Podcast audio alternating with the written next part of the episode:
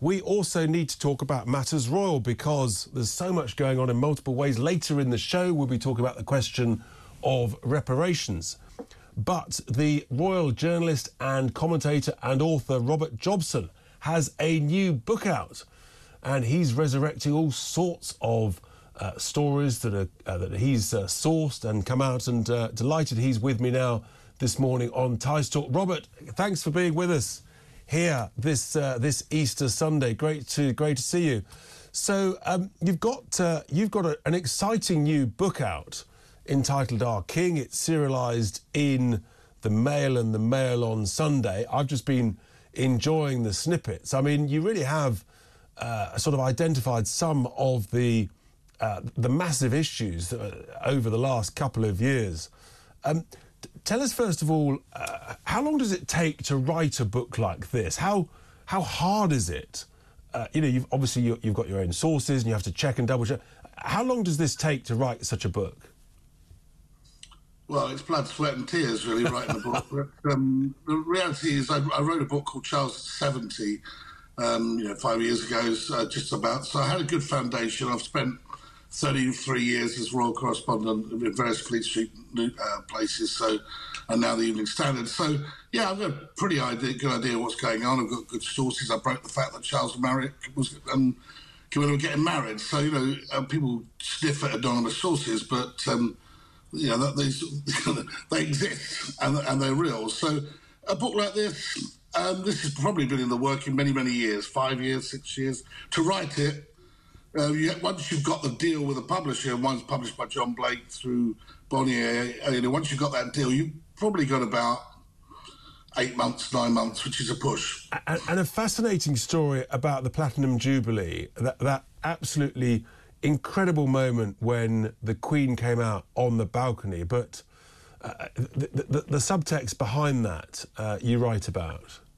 Yeah, I mean, I, I the, the, Queen at ninety six, I think was was was heroic in what she did that day. I mean, I've had some tweets from you know people I frankly don't respect from the Republic organisation saying what was heroic about that. Well, I, and, and, why was it heroic that she wasn't didn't want to be seen in, in a wheelchair? Well, because she's representing the country you can't be head of state if you're in a wheelchair in terms of the way that, in terms of the way people start viewing you, in terms of her perception. You could easily be head of state in a wheelchair if that's the perception you're happy with. But she wasn't happy with that. And Her Majesty at 96 should be respected um, to be to present herself the way she wanted. And on that day, she wasn't feeling great. You know, we now know that she probably had.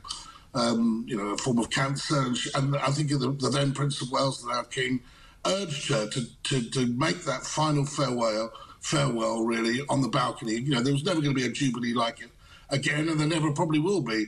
And she was flown in, and the, all the staff behind the scenes were getting a you know wheeled to the right place until she got to the, the the cusp of that balcony, where out came the trusty stick, and off she went. You know, unaided to wave and give that what happened to be the final salute. Now, I've got a few Republicans out there saying, well, what was but hero- think, heroic about that? That's heroic, in my opinion. Uh, completely heroic. And what it, what it I think, uh, reveals to us all is that incredible sense of determination, dedication, service to her people, and it's it's that lasting image that we've all got uh, in perpetuity.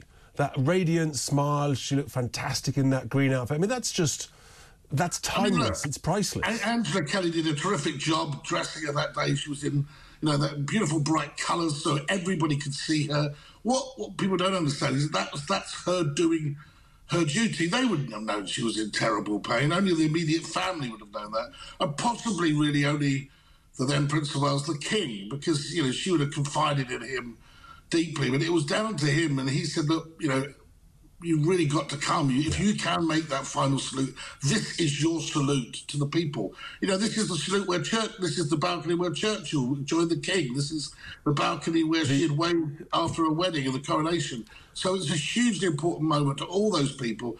And I do think it's heroic. And I do say, you know, people that keep wanting to send ridiculous tweets. Well, you know, maybe when you're 96, if you make it that to that stage, and you can do anything, yeah, I'm, I'm, you know, I appreciate it. You know? I think it's I think it's timeless and priceless.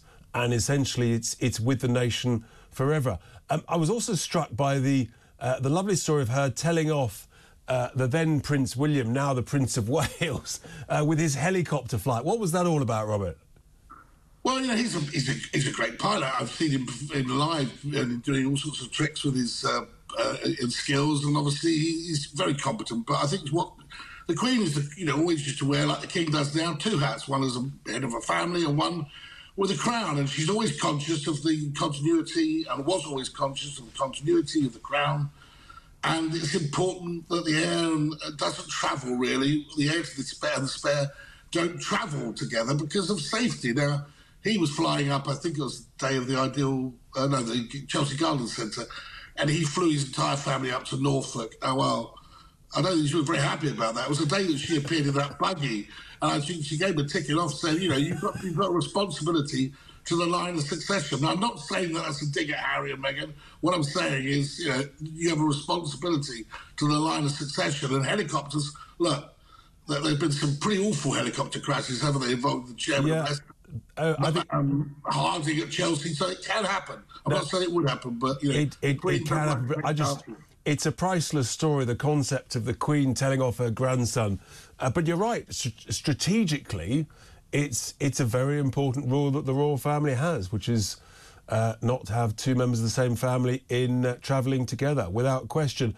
Uh, just finally, Robert, the sort of the, the future-looking story you've got about the King and indeed the, the now Prince of Wales slimming down their staff. I mean, this is obviously quite significant in royal terms in the overall household. Well, it always comes down to money in the end, Richard. You know, because Parliament will be going through all how much money the monarchy costs. Every MP is accountable to his constituents, and there's some of those constituencies that don't want the monarchy, don't think it's relevant to them. So I think ultimately the king has always realised he wants to streamline the monarchy so that it's funded by the Duchy of Lancaster, the sovereign grant, and the Prince of Wales will be uh, William will be funding his, his family through the through the Duchy of Cornwall. Well, both of those duchies, past the Duchy from the left hand side or whatever it was, generate something like 25 million pounds every year, that trust. And that's what they were established for, landed trust for that reason. The sovereign grant, that pays for all the rest of the travel and other things. Now, that comes directly um, out, out of um, the taxpayer. So those two trusts are there. And of course, the king wants value for money. Yeah, and, and I think that, you know, he's realising that, well, he's long realised that you can't really expect to be, you know, he's not, he's not some sort of housing association for cousins. You know, he, he's there to represent the monarchy.